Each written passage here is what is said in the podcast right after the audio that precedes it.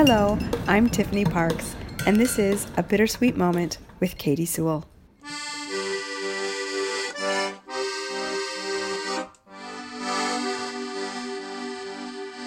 Hello, this is The Bittersweet Life. I'm Katie Sewell, and this is your midweek Bittersweet Moment. I love the natural world, but I've long joked that I'm more outsidey than I am outdoorsy. If you live in the Pacific Northwest, as I do here in Seattle, it is practically a requirement that you do something outdoors. You can't find people to date who don't like skiing or hiking or mountain climbing or camping or really all of that combined. But I'm all for saying yes to opportunities and trying something new, and I hadn't been camping since I was in college. So when my partner Derek had friends cancel on him for the camping weekend they had planned, I agreed to go instead. I mostly did it to delight him, but I also did it to challenge myself. I tried to stay open-minded and optimistic to see if hiking long distances and staying out in the woods overnight would actually be something I would like to do as an adult. I don't actually own any camping equipment or hiking equipment, but Derek had most of the things that we needed. And I went to R E I, which is an outdoor store, and I rented a sleeping bag, a backpack, and trekking poles. The poles were a last-minute addition, and in a hint of foreshadowing, I will say thank God for those poles. It's been hot in Washington State this August. And way out in the Olympic National Park, it was still hot. We started off really well. Derek and I are really used to taking long, long walks together. I'm not used to carrying anything on my back, but we managed about seven and a half miles on the first day, arriving at our campsite right around supper time. The end of the climb to the campsite had been all uphill switchbacks, so by the time we got there, we were pretty tired. We made some food and pitched a tent. We covered ourselves in bug spray, and we sat and ate together. If you're a scuba diver, or even if you've gone snorkeling, you might remember that the sound of the ocean under the water isn't silence. It crackles. That's the sound of shrimp. The sound of the Olympic National Park is buzzing. Flies, mosquitoes, bigger flies, biting flies. The biting flies really liked me. What surprised me, though, was it wasn't birds. I thought I was going to hear a lot of birds out in undisturbed wild forest. But when we woke up the next morning, there wasn't a dawn chorus of any kind. In fact, we hardly heard any birds the whole time we were out there. There were moments in the day when the buzzing would die down, and then it was just silence. Where we bedded down was just quiet. There also weren't any planes passing over, or even passing within hearing distance, which is a rare luxury in this modern world. I remember encountering a frog seven and a half miles into the forest. He was sitting beside a very slight stream, a marshland deep inside the woods. And I thought, well, look at you, living all the way out here. Your perception of the state of the modern world is so different. The next morning, we packed up and got moving around nine a.m. We knew that this day would be the harder one of the two. We just had no idea how hard. Everything was uphill. At least that's how it felt.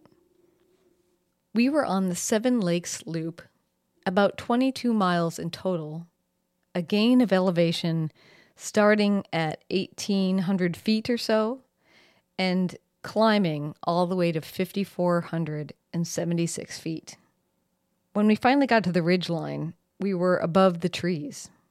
We could see mountains and glaciers on one side, and valleys dotted with lakes on the other. But even at the ridge, we would climb up, and then down, and then up again.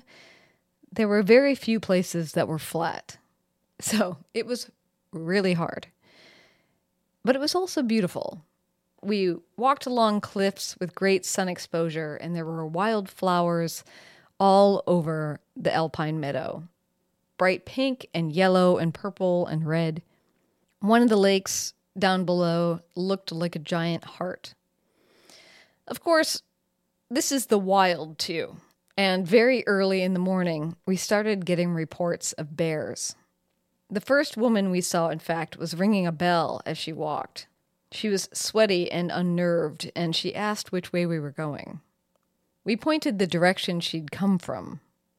"I saw five bears that way this morning," she said. "In the distance?" we asked. "Oh no," she said, "right by the trail." Of course, I learned in that moment, being the novice hiker that I was, that there was not any turning back when it comes to the journey.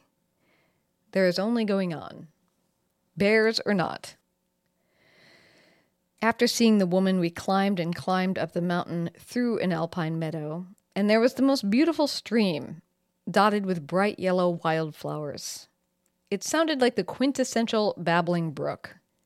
We filled up our water bottles, and of course, I taped the sound of it. Take a listen.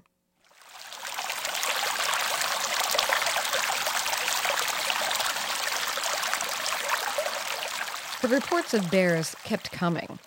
Everyone we passed, we asked about bears. Two separate men had had black bears come into their campsites overnight, one of them sniffing deeply at his tent. "I didn't sleep all night," he said. "I was afraid to close my eyes." But then he laughed, and he said it was probably foolish.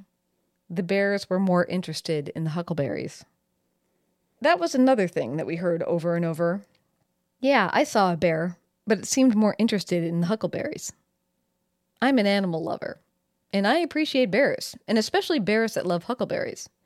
But I was just fine with not seeing a bear while I was out in the deep forest. In fact, I really hoped that we wouldn't see a bear during our hike. We were not so lucky. It started with shouts from the trail below. We were descending a switchback, trees and brush, some open meadow, and we heard what sounded like, "Ho bear! Ho bear!" which I've been told is something people yell at bears when they encounter them. Derek yelled down to the people, "We're on the trail above you. Can you see a bear?" "Yes," they called back. "It's heading up the trail your way." I immediately cut off of the trail and into the bushes. And we descended the hillside. We cut through the brush, scraping up our legs. We passed a huge patty of bear poop, just full of huckleberry seeds. Eventually, we joined up with the other hikers and watched as the black bear ascended the hill toward where we were just standing. I hadn't wanted to see a bear, but in all honesty, this was incredible. It was incredible to see one, this huge, amazing creature, alive in the wild, just a bit away from us. And yes, the reports were also true. It was more interested in the huckleberries than it was interested in us. Still, we had narrowly missed just bumping into a bear as we went around a blind corner, so that made the rest of our walk a little jumpier than it might have been, especially when we heard this sound.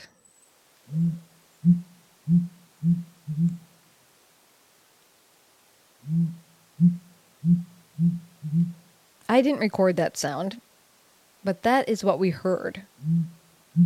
That sound. And we thought, that might be another bear. Until we spotted what it actually was. How relieved we were to discover what it actually was. A bird. A bird with a flared tail and two bright gold discs on its neck. A sooty grouse, it turns out. We didn't encounter any other wild animals on the walk.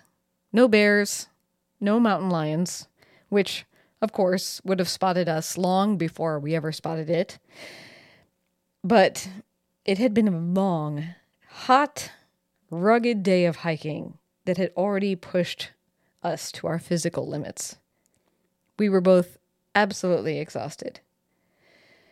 And we came to the last lake of the trail, the last of the Seven Lake Loop. And beside that lake sat two day hikers having a snack. How far would you say it is to the trailhead? We asked them, hoping that the answer would be maybe a mile or two. It's at least four miles, they said. And it's pretty rocky. The fact that they added pretty to rocky made it quite the understatement. The rest of the trail was all downhill, which is hard on the legs and knees already, without facing a trail that is full of ankle-breaking round and jagged stones. Later on, Derek would describe the hike this way to a friend on a group text. It was grueling, brutal, much harder trip than I expected. We both agreed on the trail that it was too much. Not just for a beginner like me, but for an experienced hiker like him. And we agreed on this before we had at least four miles left to go. But we did have a glimmer of hope, just for a moment. After we'd traveled for a time, we stopped to eat the last of our snack food. And as we rested along the trail, a mother and her daughter passed us. It's not long now, the mother said, just fifteen more minutes. Everything hurt. My hips, my knees, and especially my feet from all the rolling, uneven terrain. Expressing how much pain I was in always falls a little flat, so I'm going to leave it there. I'm sure if you've ever run a marathon or given birth, you understand how pain is sometimes both endurable and indescribable. And that fifteen minutes, that fifteen minutes left to go, sounded amazing. We're going that way, Derek said, pointing down the hill. Oh, the woman said, looking a little embarrassed. You've got quite a ways to go then. We must have looked quite bad because they offered us food and water, but we assured them that we're just fine. We're just tired. We're just ready to be done. And they went on their way. After that, though, something happened inside of me, and maybe inside of Derek, too. There was nothing we could do but keep going. And if we wanted it to end faster, the only solution was to move faster. So when I got to my feet, I told him, I'm going to go as fast as possible, and you tell me if it's too much. And that's what we did. We darted over those jagged pebbles, down those steep stones. I was practically using my trekking poles like crutches to propel my body forward. I would sometimes let out huge, frustrated bursts of air and groans. Even a few angry declarations like, "Where the heck is the parking lot?" But we finally made it. It took so, so long. But eventually, there it was. The end. We passed by fresh-faced families heading into the woods on a well-groomed path to see a waterfall that we didn't even bother to pause to look at. We kept moving fast. We kept moving fast until we saw our car. And then we collapsed into it, pulled off our shoes, threw off our bags. We still had at least three hours until we would be home. There was a lot of driving, and we even had to catch a ferry boat. But we made it. We made it. Driving out of the park, we were one of the last cars to leave. And we saw one more extraordinary thing. Another black bear. He loped across the road and paused to watch us drive by before running into the forest. Three days later, my legs were fully recovered. But all week long, I felt different. I suppose it was the smug sense of pride that comes with accomplishing something incredibly hard and beautiful and something new. I might be convinced to try it again someday, but I'm not sure that I'll ever be outdoorsy. But I might become something a little more rugged than outsidey. And until next time, this is The Bittersweet Life. I'm Katie Sewell.